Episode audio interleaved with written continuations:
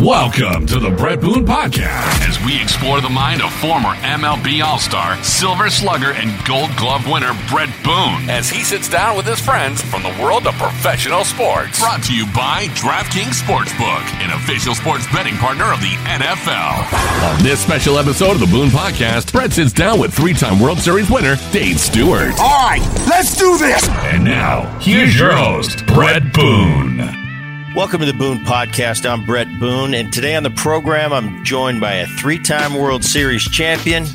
He won 20 games four times, and he's a member of the Athletics Hall of Fame. Ladies and gentlemen, Dave Stewart. David, thanks for coming on the show. Well, thanks for having me on, Booney. Appreciate it, man. Thank you. Stu, getting ready for this podcast. I did some digging. How good of a football player were you? I would be considered to have been pretty good in my time. I heard you had a lot of scholarships when you ended up going to baseball. I think I think you know, like all of us, when when we talk about other sports we play, the one we the one we chose usually worked out pretty good. But uh, if you'd have gone the football route, could could you have played at a high high level? I'm talking NFL. You know, if I would, I mean, I had some 30 football scholarships. And uh, when I graduated from high school, I wasn't 6'2, 240 pounds. I was 5'10 and 190. And um, I played a linebacker position, and um, I was considered to be one of the best high school linebackers in the country. Um, so I guess to make a long story short, had I known I was going to grow to 6'2", 240, I think I probably could have competed at the at the high level. Very cool. Uh, born in Oakland, California. I want to hear about your childhood. What was what was it? Uh, what was Dave Stewart as a little kid growing up? I was a I would be considered a, a parent's nightmare. Um, I was a, I had uh, six sisters, me and my brother. Um, it was a hobby to get into a fight every Friday and get suspended from school so that my mother would have to take off from work on Monday to get me back in school. And that continued through elementary and until about my um, seventh grade year of school. Um, I was considered to be a good student. Um, I liked school. Um, I liked the school because, you know, I got an opportunity to socialize and, you know, be around other kids.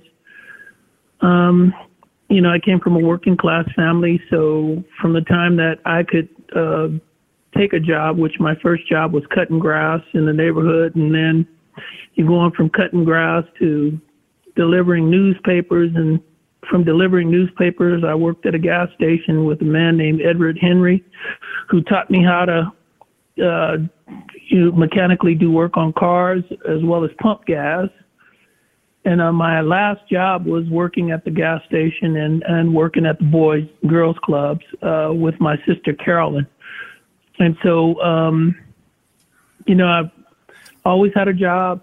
Um I played all three sports as a kid. Um I grew up in a competitive environment. Uh, my brother was competitive 5 years older than me and it didn't matter to him. Uh, if if if it was baseball, he would beat me down. If it was basketball, he had a height advantage. He'd beat me down in that until I got tough, and um, that's that's me as a kid growing up. St. Elizabeth High School. You, you, mentioned you played three sports, and I think a lot of it, you know, back then that's what we did. You know, it's not it's not like today's game where everybody's everybody's playing one sport. I, I don't know that that's necessarily. Uh, a good thing or a bad thing. But um, were you were you a fan of any? You know, I know you were you were a uh, advanced uh, in in the football arena. As a kid, did you have a did you have a favorite team? Was it the Oakland A's? I know you're growing up in Oakland, or were did you have a favorite football team? Who who was your favorite player? Yours? It's crazy because my favorite three teams, basketball, it was not the Warriors. Um, when I was a kid, the Warriors were playing on the San Francisco side. Um, my favorite team was the New York Knicks. Um, and as and they're my favorite team today, by the way. And the Warriors are a great basketball team, but I'm I'm a Knicks fan. Uh, in baseball, I grew up on the Giants until the A's came to Oakland in 1968, and then I started watching the A's. Um, and uh, and football, um, I grew up watching the Raiders. Uh, the Raiders uh, played uh, down the street from us um, at a place called Frank Youell Field, which now uh, Frank Youell Field is Laney Community College. And then uh, eventually they started playing at the Coliseum. So I've been a Raiders fan until they left Oakland three times. And so now I don't have a team. I just watch um, watch football, love the sport, and root for for the team that uh, that you know gives a good game on Sundays. So you're in high school. You have 30, uh, th- 30 scholarship offers. You said uh, football wise. You end up signing with the Dodgers in the 16th round of the 1975 draft, and I know you were a catcher in high school. Were, were you pitching and catching? What what when they signed you? What what was the plan? Was it to turn you into a pitcher, or did they have that idea of you starting as a pitcher uh, going into your minor league career?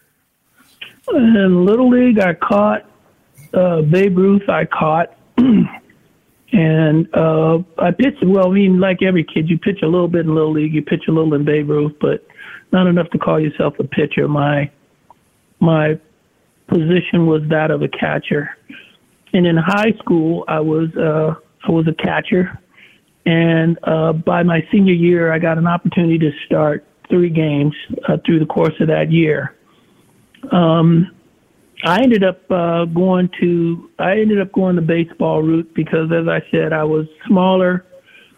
Coming out of high school, I ended up, uh, you know, visiting colleges and seeing that the height and weight difference was huge. Um, and then, um, you know, I was actually at work one day, and my sister told me I'd been drafted by the Dodgers. And they didn't sign me right away. They didn't sign me for about two weeks uh, after the draft. Eh, but the first thing I had to do was I had to go to a tryout camp that they had over in um, over in uh, San Rafael. I went to that tryout camp. It's crazy. There was a couple of names that signed with me. Rudy Law was also at that camp, and I uh, caught for three innings, and I pitched one inning, and um, then I didn't hear from him for another week, and then um, they called and told me that uh, they were going to sign me, but they never said what position. I assumed I was going to catch. They never said what I was going to sign and what their thoughts were, and I didn't find out what I was going to do until I got to my minor league assignment uh, in Bellingham, Washington, which is when I found out that I wasn't going to be catching anymore. I was going to be pitching. And we have a lot of guys on the program. A lot of us signed uh, out of college, and then a lot of guys signed out of high school.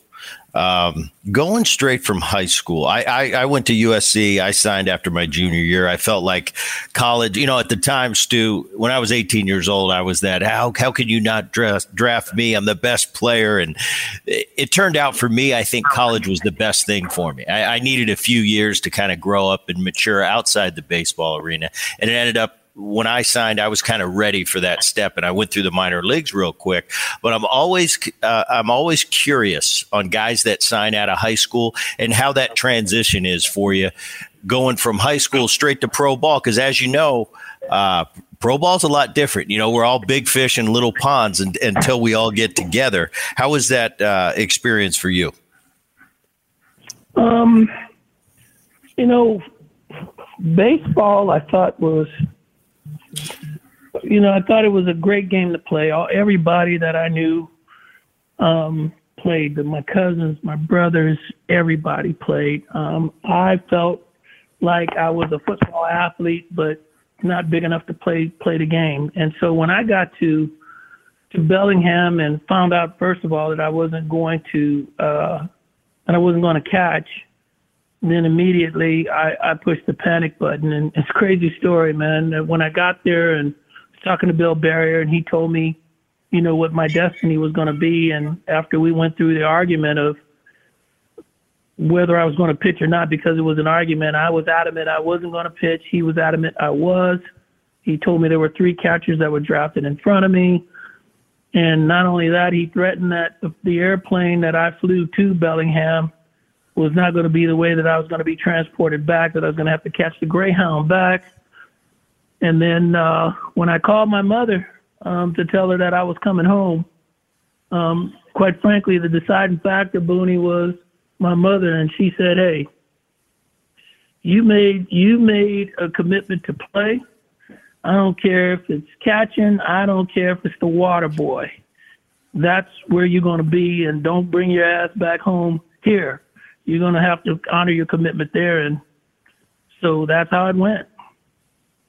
Yeah, it's interesting because so many guys, you know, they they they have a similar story to what you just explained. It's you go off, you sign, but it's a little bit of a shock. You know, we're we're used to wait wait a minute, mom's not there to to, to have dinner on the table or or you know just just you're used to being a kid living with your parents all of a sudden it's like wait a minute i'm on my own i'm a big boy and now i'm doing this for a living. This isn't this isn't little league where we're having a snow cone after the game anymore. This is this is for real. And it's just interesting to me that the stories uh, from from various guys it's it, very similar to what you just explained. Uh, is is this a fact, Stu? You go oh your first. Did you go oh and twenty two in Bellingham? That first uh, A ball team you were with. Our first A ball team lost 22 straight games. we were we were playing so bad that they were going to put us on a national broadcast. Um, I think the record uh, minor league consecutive losses was 24 straight. We were going to be broadcast on the 24th game, um, but we we ended up uh, winning. We ended up winning our 23rd game of the year. Now, in fairness to our team, um, we, back in those days, the draft was just 25 players. So we drafted 25 players, and we played in the in the Northwest League, which was kind of uh, uh, not a high A, but uh, it was a advanced A for most organizations. And we were 18, 17, 18 year old kids. I think we had one junior college kid on our team, and, and we were overmatched for most of the season, um, and especially for those 22 straight losses. It was it was an experience. It, it really was. That, that was a that's a pretty good initiation. I mean, you talk about going through adversity and dealing with that. You're right out of the blocks. You got it over with to start. Um, and looking at it, it seemed in 1977 you you started to get get you know you, you, started to adapt. You go 17 and four with a with a two one ERA in the Midwest League, and then in 1978 you make your debut with the Dodgers. Uh, give me a little give me a little snapshot of that debut with LA.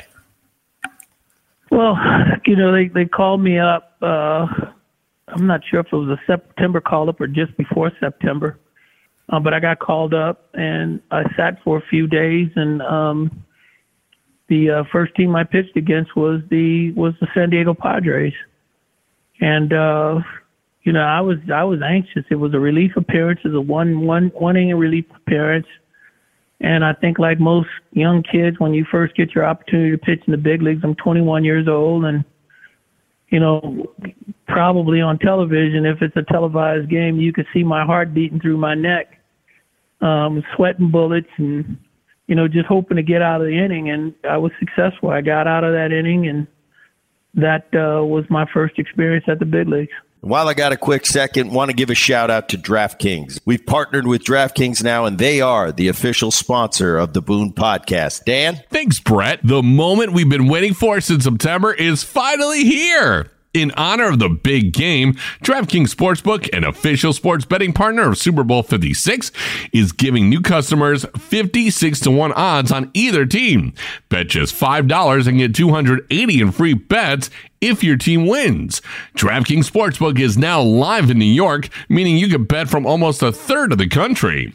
If Sportsbook isn't in your state yet, play DraftKings Daily Fantasy Football Contests for Super Bowl 56. New customers can get a free shot at a $1 million top prize with their first deposit. Now that is my kind of deal. Download the DraftKings Sportsbook app, use promo code BOONE, B O O N E, and get 56 to 1 odds on either team. Bet just $5 and get 280 in free bets if your team wins. That's promo code BOONE, B O O N E, at DraftKings Sportsbook, an official sports betting partner of Super Bowl 56. 21 plus minimum age and location requirements vary by jurisdiction. See DraftKings.com slash sportsbook for full list of requirements and state specific responsible gaming resources. Void where prohibited. Gambling problem? Call 1 800 Gambler. In Tennessee, call or text the TN Red Line 1 800 889 9789. In Connecticut, call 888 789 7777 or visit ccpg.org slash chat. In New York, call 877 8 HOP ENY or text HOP-ENY 467-369. And now back to my interview with Dave Stewart, 79 and 80. You didn't get back to the big leagues. In 81, you, you got there and you were there as a reliever, uh, but you were there to stay after 81. Ends up being you end up going to the World Series and, and getting a ring your first year. Uh, take me through that 81 season. And, and this is before you became the Dave Stewart we all know as that, that starter. Yeah, I mean, I had a career minor league. Uh, I had a career minor league uh, as a starter, and then um, you know the Dodgers teams in those days. If you were going to make their team, um, usually it was going to be as a reliever. Um, Fernando had had come on the scene and had had a tremendous um, year the year before, half a season the year before in '80 and then in 1981, which was actually a strike shortened season, we had a we had a 60 day or 61 day strike that year. Uh, for Fernando Mania uh, was was in full force, and the truth be told, um, it was more exciting to to be a part of that team and just watch the things that Fernando was able to accomplish as a young 21 or 22 year old at the big league level and how he dominated some of the greatest hitters in the game. Um, watching the fans coming to the ballparks, I mean, in groves, they were coming left and right. There were more people at, at a Fernando Valenzuela baseball game than there were any other games that the Dodgers played during the course of the year. And then, you know, he, I could say single handedly, carried our team to the playoffs um, and and um, was a key component to us winning um, he was not only just a, a great, great uh, uh, pitcher, but he was very athletic. Um, he could hit, fill his position, ran the bases. I mean, he did all things well. Um, and it was just amazing to be able to watch him every fifth day or every fourth day uh, to do the things that he did. Um, you know, it wasn't easy for us to win that year. Um, the first game of the playoffs was against the Houston, our first series was against the Houston Astros. Um, we ended losing the first two games. Uh, thanks, thanks to yours truly. I got losses in game one and game two, and our backs were against the wall. We couldn't afford to lose a game three, um, because if we did, then we'd be eliminated. We ended up coming back, winning three straight games from Houston.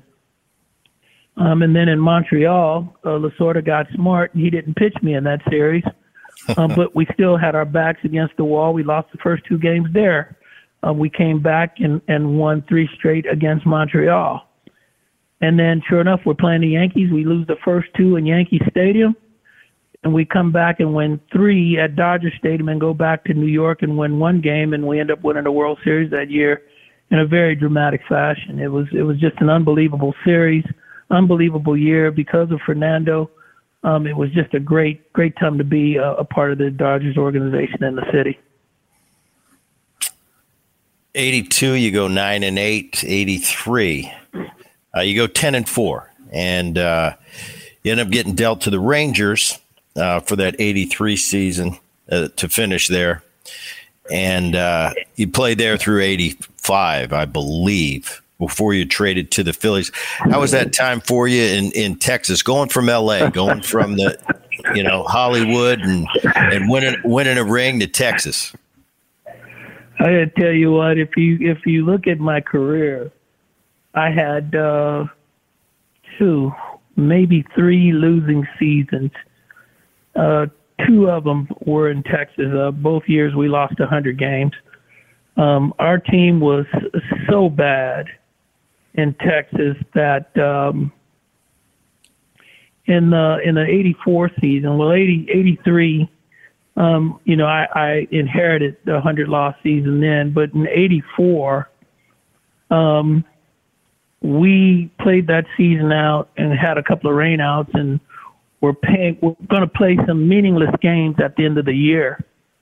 Um, and uh, Doug Rader, uh, who was our manager, uh, wanted to take a team vote on whether we should whether we should play uh, play a game that would have essentially been our hundredth loss. Uh, it would have been a makeup game, but it was a meaningless game. It was a game that we would just play. Um, the team that we were playing wasn't in playoff contention, and where we were in the standings didn't make a difference. Our team was so bad that we voted against playing that game, and Doug Rader had a natural fit. Um, I had great teammates though. Uh, Buddy Bell was on that team. Toby Harrah, Mickey Rivers. Um, God, uh, it, it was just uh, Jim Bibby. We had Pete O'Brien was our first baseman. We had a really nice group of guys, but we just did not win baseball games there. And and then in that, uh, and so to answer your question, a great city to play in, great people. Um, but we just could not win baseball games there. You get traded uh, to the Phillies in '85 midseason. Uh, and you're there. You, end up getting released in '86, and this is where, and this is why it was so, well, not only educational for me doing my research on Dave Stewart, because I know the Dave Stewart. You know, when I was a kid coming up as a rookie, you were at the end of your career, but you were in you were in Oakland with those great Oakland teams, and and it was interesting for me to go back through your career. That '86 season with the Phillies, you get released, you end up signing with Oakland, and you get you get paired up with Dave Duncan, who I heard was a big part of your life. You know, I know that forkball that you had. I don't know what we're calling a forkball split. Uh, made a big difference in, in the Dave Stewart you became. '86, you go nine and five with a three seven, and then that four in a row where you just you won twenty games four years in a row. Uh, take me take me through that a little bit. Talk about Dave Duncan, his influence on you, and how you became the Dave Stewart that we know today. And it was starting in that '86 season where you really kind of took it to another level. You know, the process actually started well before that. Um, Tom you know, House. You looked at my when you look at my minor league season, um, you'll see my first two years I was winless uh, with the Dodgers organization in, in minor league baseball. And I went from not winning a game to winning games. Uh, and the, the, the key to that was Sandy Koufax. And I learned a lot from him in, in, in instructional league in one year that produced 17 wins. And Sandy worked as a mentor to me even as I was in the big leagues with the Dodgers. Um, and so there were a lot of things that I learned from him, including um, the forkball. Um, I had a, I was having a not so good season in '82. Um, wasn't able to get people out. I didn't have a sinking fastball. I had a four seamer, breaking ball, and a changeup. And Sandy asked me if I knew how to throw a two seamer, but when Sandy put his hands on the ball, his fingers are very long, his hands are very big. It literally looked like instead of a two seamer, it looked like a split and I I did exactly what he was doing and ended up with a split. So um um so um when we went through that that changed my whole 80 80 83 season around 83 I came in the year with that and as you saw the numbers were 10 and 4 that year had the two down years with Texas. Philadelphia, I thought I got traded prematurely, but still stayed in the air and stayed in the side pocket of Sandy and kept taking the knowledge. And, and then I came to Oakland. Um, and it wasn't immediate success in, in Oakland, quite frankly. I didn't pitch very much the first half of the season for them. And then um, Dusty Baker, who is like a big brother and a close friend even today, um, said that, hey, you know, you, you stay stay strong. Make sure you keep your head up. Whatever you do, don't don't don't take your uniform off. Give your uniform back. Make them take it off of you. But he said, Stu, you never know what's going to happen. And sure enough, we get we turn we're, we're turning into the second half of the season. Jackie Moore and Wes Stock were fired. And when they were fired, it opened up a door for me because as I said, I wasn't wasn't being pitched very much by them. Uh, Tony La Russa calls me um, when we're in Milwaukee. Um, he has not yet come to the team. Uh, we were being interim managed by uh, Jeff Newman, and Tony calls me in Milwaukee and he says, "Hey, um, you know, my first game with the team is going to be in Boston. It's going to be a Monday night game, and uh, the the end to that story is you're going to be pitching against Roger Clemens." And he asked me, "Does any of that bother you?" And I said, "No." It was a short conversation. We hung up. He's in uh, Boston. I get my start in Boston. Um, a pitch that I hadn't had the opportunity to use because Doug Rader in Texas told me to put that put the forkball in my back pocket. He never wanted to see it again while he was managing, so I didn't use it there. And I wasn't in in Philadelphia long enough to get that opportunity. So um, that start, um, I broke that pitch out. Um, I ended up beating Roger and Boston, um, pitching seven innings in that game, I believe. And uh, that was the evolution. Dave Duncan saw the pitch and uh, asked me where did I develop that pitch? I told him I always had it. And he said he encouraged me that that pitch was going to be the pitch that was going to change my career around. And it did. But it wasn't just the pitch. Uh, Booney, Duncan and I, we talked about situations, situational pitching, um, counts, percentages of outs in, in, in different counts. Um, the ability to master the inside part of the plate and use the outside part of the plate to get out. It was an education that I had never gotten um, from any pitching coach. Um, Sandy Koufax was was the key factor for me with the confidence and and breaking my mechanics down and teaching me how to be able to throw the ball in the strike zone because I I, I couldn't throw strikes. And then Dave Dun- Dun- Dave Duncan refined all of that but he also put that mental edge between my ears on watching hitters and watching hitters' swings, um, paying attention to counts, doubling up fastballs on the inside part of the plate, or doubling up a breaking ball if you miss.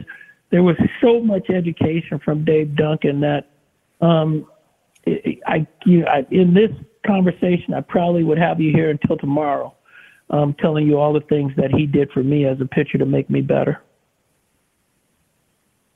And you talk about the split and and you know just my career the the guys I've gone through it was almost like from the beginning of my career, a lot of guys threw the split finger. And at the end, it was kind of, you know, in the middle 2000s, 2005, 2006, not as many guys were throwing the split. And as a hitter, I was like, thank goodness.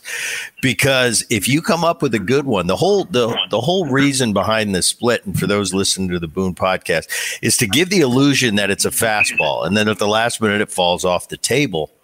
I think it resurrected a lot of careers. I, I faced Curt Schilling in his days with Philly, but in the end, when they were winning World Series with with the Arizona Diamondbacks, he won one with the Boston Red Sox. That was the difference maker for Curt Schilling. It, it went from I always had comfortable at bats against him. All of a sudden, he came up with that split. He was a different guy. He was a plus plus guy. Same with Roger Clemens. Roger Clemens obviously was had a Hall of Fame career before then, but later in his career, and when he was with Houston, I think Toronto, he came up with that split. And that was the difference maker for me. It was just one more weapon he had, and it's changed a lot of guys' careers, and it's made a lot of guys' careers. I mean, it's a it's a pitch that um, you know a lot of people. Um, it, you, it depends on who you are. Some people are critical of it. They think that it causes physical injury and damage and some people praise it, and I'm one of those guys that praise it. Um, I never had any issues or problems with my elbow. Um, I had one elbow surgery, and that surgery never cost me one day of active time during the course of a year. It was for bone chips. Um, the pitch was was a lifesaver for me. Um, you know, the four consecutive win, four consecutive 21 seasons um, I went from a guy that was an average guy that really made hitters think about what they had to do when they were going to face me the next day. You know, I don't know, you know, if my fastball was above average or below average, or if it was you know, I I never paid attention. Plus, we never had guns to know whether I was 95 or 98 or 90. Um, I just know that the forkball gave me a different swing um, when hitters were looking for it and the fastball was coming. Um, it, it's just a great pitch, and like I said, it made my career. Yeah, and hitters, I'll tell you, when you have a good one, it's just you put that little doubt because it's an embarrassing pitch. If you you you know the night you had that really good splitter, you're getting a lot of swing and misses and not pretty swings. As hitters, the last thing we want to do is be embarrassed. Trust me. No, and no you just put it. You just put that doubt in our mind. So you're right. You you you allude to the fact that I don't know what my fastball was. Well, if you've got that split and it's in the back of my mind as a hitter, if you locate your fastball, that's all you need to do. You don't have to be throwing 100 if you've got that split. I remember, and it wasn't a split, he called it a changeup, but uh, Trevor Hoffman in San Diego, when he was having that all, all that success as a closer, it wasn't that he was throwing 100 miles an hour. It's that he would dot that that four seamer or that two seamer, but in the back of our mind, we are waiting for that changeup, you know, and, and it's Yep. the whole it's the whole difference. Hideo Nomo, uh, to a different degree, when he came over with the Dodgers, it was that split. Hideo threw about as a straight a four seamer as you could possibly throw, but that's not why he had the success. It was that split that fell off the fell off the table, and and you're right. We could I, I love this type of. Uh, this topic and we could talk for for days about this for the hitter perspective the pitcher's perspective but i want to get to those four years. And you have a real interesting you know three years in my opinion a lot of where were you when certain things happened? That 88 season was you know obviously Eck gives up the big home run. I believe you started that game. And I was actually at that game, Stu. I was a I was a young kid. I was in college at USC. I called Tommy Lasorda last minute, and I've told this story before. And he he left me two tickets, and it was Aaron and myself, and and I drove to Dodger Stadium uh, on my scooter from USC. My brother on the back. We had the last two seats in the upper deck down the right field line. I left, I think, in the eighth inning. I got back to my my dorm back at SC, and and Gibson was rounding the bases. Uh, where were you during that '88 when that happened? Uh, when Gibby hit the the big dramatic home run? I was in my I was in my my locker pouting like a little kid because because I was taken out of that game. I thought I could finish that game. Matter of fact, I knew I could finish that game and and I was just really upset that Tony had taken me out of the game. So I was in the locker room, um, ice shoulder, ice elbow, um, actually waiting for Eck to just close it out like he always like he always does. Um, Eck never walks anybody, so when he walked Mike Davis, that was for me a sign that something wasn't going well. And uh, then it just became uh, on the edge of my seat. Um, and so I was in my locker, and and I just couldn't believe that. Uh, you know, Eck is dependable as the day is long. I couldn't believe that he'd given up the given up that home run. when you end up losing that that World Series of the Dodgers next year, you're right back there. You go 21 and nine again. Uh, you end up beating the Giants in that in that uh, in the Bay Bridge series. You end up being the MVP of the World Series that year, 1989. And another, where were you at? Where were you at when that when that uh, earthquake hit? And, and we've had a lot of guys on both on both teams on the program, and and they've told their story. Uh, man, I wouldn't even know what to do. What are you thinking? What's your first thought when, when you realize that there's an earthquake? And then all of us saw the after effect and, and the, the double decker bridges that went down. But but how much did that affect uh, that series at the time and going forward? You end up winning it. You end up sweeping the Giants. But uh, once again, a little snapshot of, of what's going on, what's going through your mind, where you're at when that earthquake hits. It's funny, man. We were we were sitting in the in the in the clubhouse. I was in the clubhouse with uh, Parker and and Dave Henderson, and um, Harvey, the clubhouse manager, comes in and he's telling us, "You gotta, you guys gotta get out of here. Um, there's there's an earthquake," and uh, I mean, we absolutely could not believe that this was going on. So, you know, we're hustling. They bring us out on the field, and, and that's when you know that there's panic going on. Um, we could hear the fans. Um, there's a noise that you'll never ever forget, which is panic and and fear. And you could hear the fear and the panic in the in the seats. You know, you look up and you see the piece of center field that's that's fallen uh, from the center field from the center field seats uh, down to the stadium, and and then you've got a field full of highway patrolmen, police, firemen that are escorting. Um, well, they're trying to keep calm. Some are bringing our families to the field. Um, it was just, you know, and I grew up in the Bay Area, so um, I shouldn't say that I wasn't bothered by it. Uh, but my fear was, you know, I got family there. They're all coming to the game. My family's never on time. And so they weren't at the stadium didn't know if they got caught on the bridge, if something had happened to them. Um, it was just, it was an unbelievable uh, feeling and the emotions through the through that period of time. I, you, I can't even explain. You end up getting through that. You win your second ring. You got one more to go, but uh, that had to be a, a, pretty good scenario with everything that went on. You end up you end up being world champions again. 1990, Tony La Russa names you the, the starting pitcher for the All Star game. Uh, and not too many people get you know I've you, you, talk to a lot of great players and and some of them weren't even lucky enough to get to a World Series, let alone win one. You've been to t- you've been to three, you've won two, and and not too many people get to go to the World Series back to back to back years. 1990, you're right back at it. You're the huge favorite with the you know with the Bash brothers and Ricky and yourself and Eck closing games out. Man, I remember those teams uh, with Carney Lansford and and Canseco and Mac and and you mentioned uh, a great guy, uh, Hendu who who I spent a lot of time with in my Seattle years when he was up there doing the play by play, and you know he passed away a few years ago. But what a what a good guy, and and what a what a charismatic guy. You know, that was kind of when, when, I was fighting through the minor leagues and I was watching Sports Center after a ball game and and I'd always see Hen do it. He always had that smile on his face. He was always dancing or doing something goofy. I got to spend a little time with him, like I said, in the early 2000s when he was in Seattle.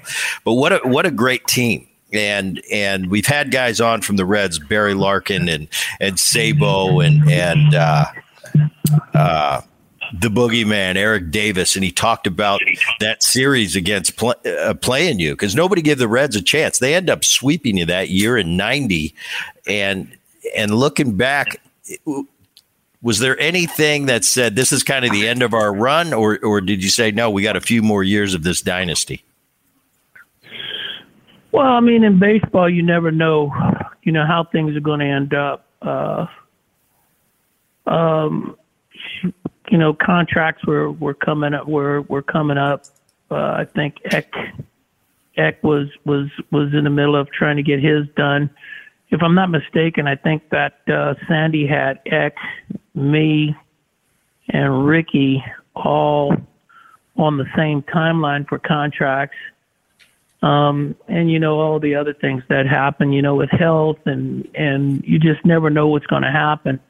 Um, we were a, a, nice mix and blend um, of youth. You know, we had uh, several rookies of the year: Steinbach, uh, Walter Weiss, um, Canseco, McGwire, and those guys were all stacked one after the other. So we were a nice blend of youth with uh, the middle of the road guys, and then the more veteran guys like myself and Eck. So we felt that we we could still win. Um, and then, you know, unexpectedly in, in the 91 season, Carney Lansford got hurt and, and, uh, uh, physically, you know, I had some breakdowns and, and wasn't the, the pitcher that I had been, uh, the four years prior. And, you know, Dave Hendu had some injuries and we really got hit with the injury bug, but, um, you know, overall, we really didn't play as well as we could play that year. And and when you have a run like we did uh, from '88 through 1990, um, you know, it's really difficult to expect that you're going to get into a World Series for a, a fourth straight season. 91 and 92. Uh, 92, you go 12 and 10. And uh, then you're leaving Oakland and place where you grew up, had had a ton of success. How'd you end up getting to Toronto? What were the what were the factors there? I, I think you were a free agent at the time. Yeah, I was a free agent, and quite frankly, I knew that the, the curtain was closing for me, and I wanted to finish my career in Oakland. I, I didn't have any intent to leave Oakland, um, but um, even with that being said, I believe I still made 34, 35 starts in '92, um, and showed well in the playoffs. And, uh, you know, 12 wins in a season is not a bad road either when you make that many starts. And so, um, you know, negotiations as they always, as they happen, they got real ugly uh, between my agent and, uh, and Sandy. Um, and Pat Gillick was very engaging uh, with the Toronto Blue Jays. Um, and um, he seemed to be a man of his word, and he was. I was one of the first calls that he made, and um, what was pending for them is whether they would bring David Cone back. And I believe Coney went to the Yankees.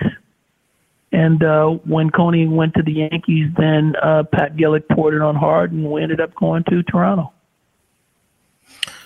Toronto, uh, and at, at that time, you know what a great place to play. That was the beginning of, of the new stadium, and, and you had a you had a bunch of great players on that team. Ninety three, you made the right choice, Stu. You go twelve and eight, and and you're in another World Series, and you end up winning your third ring, the ALCS MVP. And I forgot to mention that that Reds in that Reds World Series year ninety, you were the ALCS. Uh, MVP that year as well. And I got one more. Where were you? Because you've been in a lot of uh, where were you moments, and I believe you started that game when Joe Carter hits the big home run. So you're on both ends of it. You you get the Eckersley yep. where it doesn't turn out well, and now you got the reverse where it turns out unbelievable. You guys go on to win that World Series. Uh, had to be pretty awesome. Is there any comparison between the three? I mean, you come up in your first real year of, of being a big leaguer. You win a World Series, then you win the one, but it's kind of a little bit bittersweet because of the earthquake and everything that happened. But then you go to Toronto in your first year, you, are World Series champs again, third ring. Uh, anything different about those? Are they all uh, all uh, just well, as just well, as awesome. Los Angeles, Los Angeles was, you know, for me, I just felt like I was a part of the team. Um, in Oakland, I felt like I was in the mix. I was in the mix, and I made a difference in winning. Um, in Toronto, I felt like I made a difference in winning, but I, the man, I played with some some great guys. I but not that I didn't with the other teams, but Paul Molitor, was, you know, he was getting towards the end of his career and had never won a World Series. Um, Joe Carter had won a World Series the year before. Uh, Cito Gaston, it was a great experience playing for him. Um, you know, Robbie Alomar. I mean, I can name off some names, man. It was just a great experience winning that one and winning in Canada um, because hell, you win a, you win a World Series in in the United States for Oakland or Cincinnati or whoever it is, um, you're a part of you know the United States, and really your city is the only only only celebration. Whereas when we won in, in Toronto, it was the whole country, from from Toronto to Ottawa to Vancouver, the whole country celebrated us winning that World Series, and it was just an unbelievable. It was absolutely unbelievable how um, we as players were treated across Canada. You know, that's a great point. And I didn't even think about that. You know, if you're if you're a hockey player or you're in the CFL, then it is a city by city. But you're right. When there's only and at the time there's two Canadian teams, the Expos at the time, the Toronto Blue Jays. It is. It's a country countrywide celebration. So you've been on you've been in three parades now. Was there anything different? Uh, for that Toronto win. Because you're right, I never thought about that. That wasn't just the city of Toronto. I'm sure the city of Toronto went went goofy, but it was kind of a, a countrywide like pride thing. Like you were their team, and it didn't matter what province you're in. That was their team. That was their win. Yep, and it was. I mean, we did. Uh, we celebrated Toronto. Uh, we also celebrated Vancouver. So we we got an opportunity to celebrate uh, across the country. Uh, Toronto was the, the east, and Vancouver was the west, and we had an opportunity to celebrate both places. Uh, after the 94 season, you head back to Oakland and you end up retiring after after the 95 season. Uh, kind of a coming home for you where, where those great teams played. And uh, in 1996, you go on to work under uh, Sandy Alderson and was that something as a player that you thought about mid career or, or towards the end of your career you started formulating a plan when, when you were done when you were finished playing? Well, I had uh, I had a lot of sit downs with the owner of, of the Oakland A's, Walter Haas, very good man, owner of Levi Strauss, about what I wanted to do post baseball.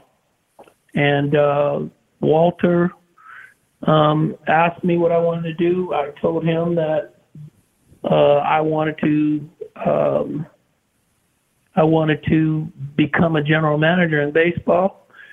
Um, he asked me why would I choose that path, and I told him that the general manager is the guy that puts it all together, and you pick the people to to make it work, versus being a manager and being given um, you know, the pieces to make it work. I wanted to be a part of building the chemistry and the success of the team uh, versus uh, being the guy that that uh, is on the field that that that that has to make it work. And so, um, after the '95, actually, I didn't even make it through the '95 season. I, I retired in June or July, and I went to work for the Oakland A's as a special assistant to the general manager. 97 you move over to san diego and, and i think you, you worked in the same capacity or were the assistant gm under towers in 97 under kevin under kevin i was a special assistant but with more responsibility um, with the padres i ended up putting together their first uh, working agreement with mexico. And uh, i was responsible for them building their first dominican academy and that's interesting i mean you just retired all this you, you know you you go to work under sandy now you're working under towers next year you're getting back in uni and you're going on the field and wouldn't you know it you go to another world series and uh, I guess I want to contrast the difference. It's one thing when we're playing, you know, we control a lot of our destiny. When when you got the ball in your hands, it's it's you against us. But I, wanted to pick your brain a little bit about being the 98 uh, pitching coach for the Padres, where you end up going to the World Series. How different is that? Because once once you once you let your pitcher go and he's out on that mound, as you know, just like a hitting coach with with me, it's like once you leave that on deck circle, eh, nobody else is going to help me get a hit. Uh, how is that for you? watching your pitchers, you know, that you work with and you're in the grind with all year long to go out there and and is it that much different as a coach to to when you were a player as far as the win and the loss in the World Series? Is it just as tough? Is it different? I don't know. I've never I've never done um, both. Walk me through it. I, I, think if you do it if you do it in the right way, um, it's the same because you should take everything that you feel as a coach and you should be able to relate that to the player. And when that player walks a certain way, you walk a certain way.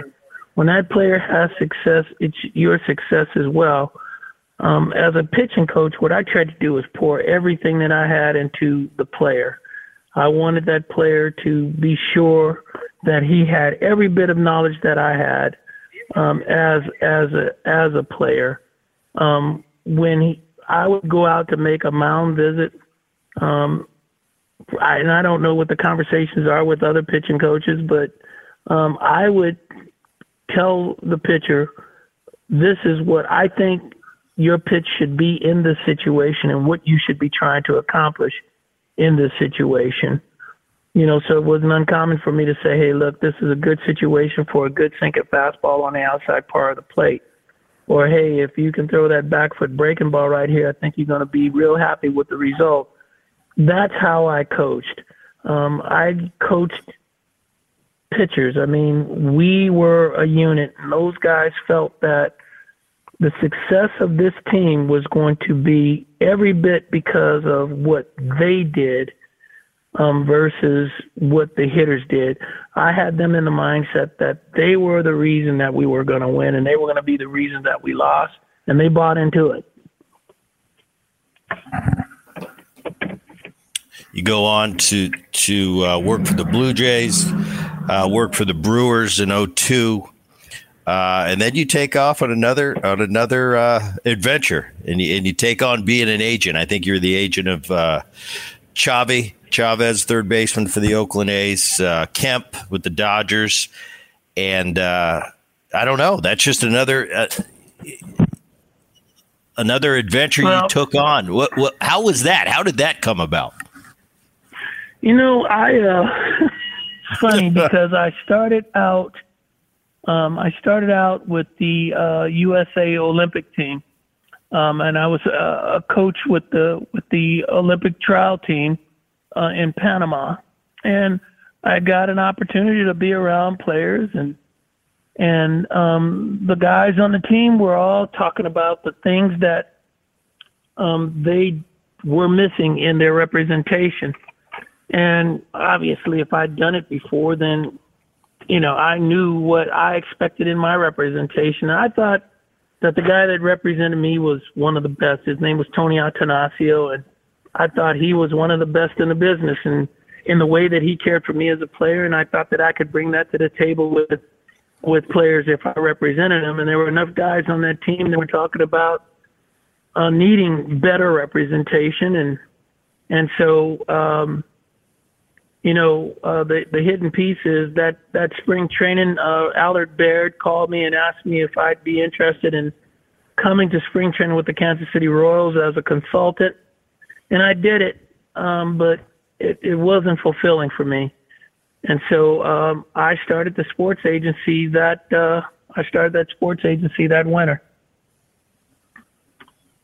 2014, you go to the Diamondbacks with your old skipper Tony La Russa uh, and you're the general manager.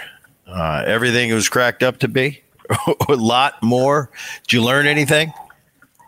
Um, yeah, I did learn. I learned a lot. I, I you know, I I talked to Michael Hill quite a bit, and I, I talked with Kenny Williams on a, on a lot of occasions, and um, you know what I found out um, in my position is it's really really difficult, man, to to manage uh, three people above you. I had Tony La Russa above me, Derrick Hall, and and I had uh, a lot of dealings with the owner, uh, Ken Kendrick. And it's it's really difficult to manage um, three different people, three different personalities, and get them on the same page with what you're trying to do. Um, and and uh, one of the best pieces of advice I got from uh, Mike Hill was, you know, to, to to stay in this position for a long period of time you have to learn to manage up. And I don't think that I learned to do that. Uh, that that was not one of the one of the lessons that I learned. Um, you know, I had uh, I had uh, it was just difficult. Um, you know, we got a lot done. I was I was proud of the work that I was was able to do in in the two years that I was there. Um, we were able to, to work within a, a, a limited budget. Our budget was 90 million um, each year that I was there. Um, the minor league system when I got there was depleted. We put uh, players in the minor league system, and um, we made that team a competitive team um, uh, before I left there. As a matter of fact, in the 17 season, they ended up going to the playoffs. So Um, when you say did I learn something, the, the lesson that I learned, if I was ever offered the opportunity to do it again, is to put myself in a relationship where I'm dealing with strictly one person, whether it's the president of the team or the the director of baseball operations or the owner of the team. But uh, when you're trying to work with uh, three different personalities, it, it's a really tough job to do. It's a tough enough job to do when you're just dealing with one person, but when you're dealing with three personalities, it's a really difficult job to do. Front office, pitching coach, agent, general manager. Since you retired after the 95 season, how's the game changed till 2022? Oh, Booney, you know, it's, it's, it's changed a lot. Uh, you know, I grew up in an era where, you know, pitching inside uh, to hitters was a part of the game. Um, that part of the game, I, I think, has changed. And I shouldn't say it's changed. I, I think pitching inside with the knowledge and ability to throw strikes um, is the part that's changed. Um, it's not uncommon in my period of time to, to throw a fastball inside for a strike and then double that pitch up for a fastball off the plate inside. Um, I, I didn't pitch in an era where where you would see a pitcher throw four or five consecutive breaking balls in a row. You would see him double up a breaking ball, but five consecutive breaking balls in a row, um, that was not a part of my era. Um, I didn't come from an era where I'd take my cap off on, on the mound during the course of the game and and look at uh, information that's given to me to tell me how to pitch to a hitter. Um, I had a Rolodex on every hitter that I faced and I knew in situations what hitters would do, what they wouldn't do. I knew what my pitch selection should be against certain hitters when I faced them, um, and that part is missing. Um, we're in a period of time now where um, players and pitchers are dependent on the information that they get um, to to to do their jobs, um, and you know that's that's just it's a tough place to be in, in the game today um, when when you when you you don't know what you're doing out there and you have to I guess pretty much if you were in school you'd have to you'd have to have a book um, underneath your desk when you take the test um, to get the right answer. And uh, so I didn't grow up in that period of time. I, I grew up in a period of time when it was you could never have a a, a, a, a whole infield on one side of the field um, that didn't take place in the period of time that I played. We had hitters that knew how to spray the ball and hit the ball all over the field. Um, you couldn't position a player just one way in that period of time. Um, and you know, I believe in in analytics and and what it means to the game, uh, but I think that analytics is a 50% part of the game, and I think the experience of the game and playing the game and your gut and your instincts for the game is the other 50%. Um, and so, um, to answer your question, and that was a lot. I mean, that's the difference in the game that I played and the, in the game that we're watching today. Um, the players today are dependent on information that they're given to go out and play the game versus trusting your gut and playing with your instincts and – really using your your your your body of talent versus pieces of your talent to play. You know, and, and there's so much made of it today, and it's like it, you. I think you said it perfectly. We we didn't come up that way. Uh, our generation of players, uh, and it's funny to me to think if I see Dave Stewart on the mound checking your cap, see what pitch you're going to throw me. I mean, that's funny just just on the surface. I watch these kids today and they're checking their cap. Where am I going to defend this this this hitter? It's amazing to me because we didn't come up in that. We we learned to play hitters. I knew when you were on the mound and and I'm watching every pitch. I'm gonna I'm gonna put myself in a defensive position and I'm gonna take a lot of things into consideration. It's the pitcher. Can he locate? Is he locating his pitches today? Uh, who's the hitter? How's he swinging? I've been watching him for two games right now. I know how to defense him. I don't need anybody in the dugout, and especially once you're in the big leagues for a few years and you learn all the hitters. I don't need my my coaches in the dugout telling me where to defend. I got this. But today, and, and I don't blame the guys today because that's what they came up in. And, and some of these guys from the age of 16, that's all they know is all right, here's your cue card. And, and, and it's almost like, you know, I talked to my son who's playing minor league baseball. I said, is there like a, what what is on that cue card? You know, is there an X that you have to go stand? Could you imagine, Stu, you standing on the mound pitching tonight, and and me me playing in, in shallow right center field, and you're going Bo- Booney, I I'm gonna th- I'm, not gonna throw that pitch. Get your butt over here. You know, I think of the guys I played with when I was in Atlanta and, and I'm playing with, you know, Maddox, Smoltz, and Glavine defending the way they defend today, I'd get a look like, "What are you doing? Get over here! I'm going to throw this pitch in the outside corner. It's going to be a two seamer. I'm going to bring it back. Why are you playing in right center field? It's it's just different, but it's a it's just a different era, and and it's." You know, it's something these guys come up with. We didn't come up with Yeah. that. So, yeah, you know, that argument it's goes. a different day. go- It's a different it's a, day di- now. it's a different day. It's a different day. Um, 2018, pretty cool, you know. And I've had a few guys on the program, Reggie and and Vida and and La Russa. Uh, you went into the A's Hall of Fame. Uh, what kind of? Tell me about that phone call when you got that when you got that call. Well, the phone call itself was amazing in itself, but in 2018, you know, I went into the A's Hall of Fame with with uh, with Reggie Jackson and um, and with Rickey Henderson and and I mean real Hall of Famers. These guys are Cooperstown Hall of Famers, and uh, that was the inaugural year of the A's Hall of Fame. So to to to go in with those guys, Rollie Fingers, go in with those guys. Um, Catfish Hunter was represented by his family. It was just an unbelievable experience, um, and one that I'll always cherish. Cherish. I mean, in our own mind, I think, you know, we've all in our own mind had Hall of Fame moments when we were on the field and and and we were players. Um, but you know, to, to be elected into Cooperstown is, is one thing, uh, but to be elected also in your in in your your team, the team that you played for, to go in their Hall of Fame, and then it also happens to be my hometown. Um, that's that. It's just another level um, for me. Um, it, it was it was a totally different level, um, and one of one of the best feelings that I'll probably ever have in my life.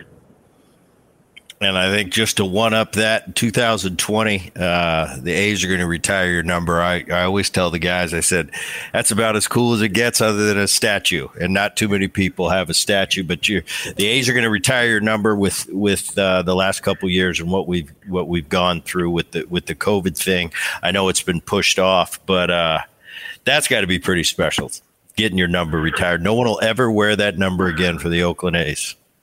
Well, once again, um, the names that are on on that on that that are retired are all Hall of Famers.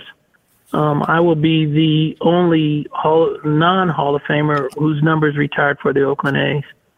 Um, and and once again, it, it's it's just a tremendous honor um, from the organization. Um, you know, Billy Beane, um, who played the game and has been uh, the leader of that organization for a very long time. Uh, Dave Kaval, who is the president of the club, and, and John Fisher, the owner. Um, to have that much admiration for me as a player, um, and it's got to be a combination of, of, of a few things. I mean, I've been very active in the community since I was since I can remember. So with the community, um, what I've done for the organization, um, I'm just honored that they decided to to to slip past one of the rules of the organization and put a non Hall of Famer in there with the Hall of Famers. David Stewart, thank you very much. It's been a pleasure. That was a lot of fun. Uh, and like we do each and every Boone podcast at the end, we bring back the voice of the podcast, Dan Levy, for a question from the fans. Dan? Hello, guys. How are you?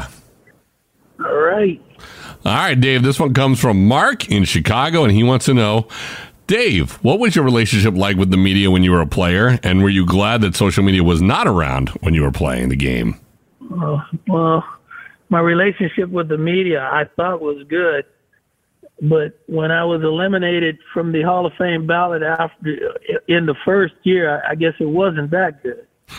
uh, and yes, I am glad that there is no social media. Uh, there wasn't as much social media in my period of time. Um, you know, it's one of the things that I don't envy about today's players: the social media, the the media in general. It's it's it, at a bigger level now um, than it was when I played. Um, social media makes it almost impossible to step outside of of, of your door uh, without somebody trying to find out what you're doing, how you're doing, um, what your garbage looks like, what's in your garbage can. And so I'm I'm really grateful that I haven't uh, or I didn't have to deal with social media uh, in my period of time. All right, sir. Well, thank you so much for coming on the podcast. We appreciate it. I appreciate you guys having me. Thank you very much. Thanks, Stu.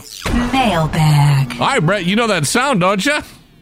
It's been a while, Dan, but I think it's mailbag time. Mailbag it is. Welcome back. My favorite segment. And the same guy, Mark, who was asking Dave that question, wants to pose that question to you.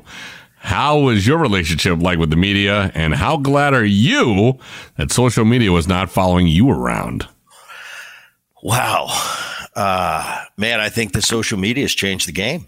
You know, I, it's a completely different social interaction. Today's players versus uh, the players from my generation, and definitely the generations before that. Uh, I think I think Dave summed it up pretty well. Is you can't go out of your house, you can't go out of uh, of your hotel on the road without somebody having a camera in your face. So I think because of that, the players really don't leave. You know, they they stay in. Um, I, I don't know I, because I, I, I didn't grow up in the era where uh, of cameras and and when you're famous and when you're a when you're a player in your heyday and everybody knows who you are, uh, wow, to have the cameras on you all the time. I don't know because when I was going through it, it, it wasn't camera time. So I'm I'm glad I didn't have to go through it. You know, I'm I, glad I didn't have to go. I wouldn't like that. I wouldn't like that ever, you know, and, and you never know when they're filming you. Not that you should be doing anything wrong, but, uh, you know, I wasn't, I wasn't the, the biggest saint my whole career. I, so, I, I, I, would actually, I mean, I hear that we, we ask that question a lot, and every person we have on here, they always say the same thing. I think it would be, I think you would have actually liked it. And let me explain why. There okay. are so many players that are on social media right now that are sharing videos of themselves doing stuff and marketing themselves and making so much more money. And like you said, you people already knew who you were. So when you were going out, yeah, you may have had a couple times where you weren't really the nicest, or maybe you were on about with somebody you maybe shouldn't have been with. But I am not saying you. I'm not saying you. I'm saying in general, people maybe right. they're maybe they're doing something. They're, they're hanging out with some people that they may not want to be publicized, but I think you would treat it as such. Like, okay, I can't be on about with that person, but with social media, maybe I could do something here and it's going to lead to one, a bigger sponsorship. And all of a sudden you got, you know, you got, you know, a liquor label that's sponsoring you. You got different kinds of people, and more money coming in. So I would, no, no, I, I would think it's, I would think it's opposite because I think if you lived under it and you were playing under it, like your son, I bet he. I bet when when he when he does actually make the team and he and he goes for it, I bet social media is going to boost his career.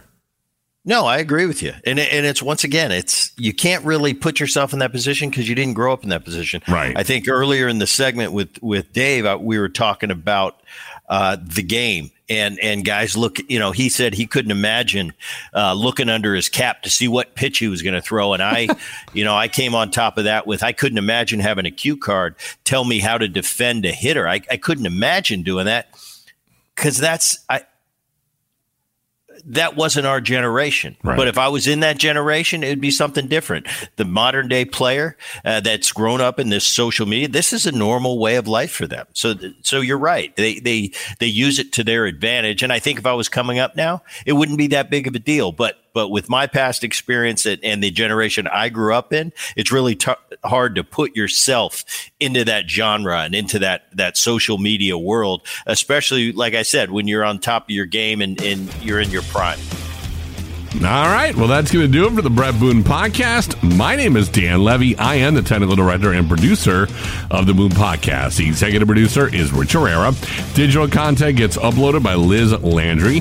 Please share the Boone podcast with neighbors and friends and make sure you subscribe to the Boone podcast so you never miss an episode of the show. If you can give it a five star rating and share your feelings with a review, we would certainly appreciate it for Bret Boone, who you can find on social media at the Boone29. I am Dan Levy. It's Bass on Air, B A S S on Air on the socials. Thanks again for listening. We'll talk to you guys soon. See ya.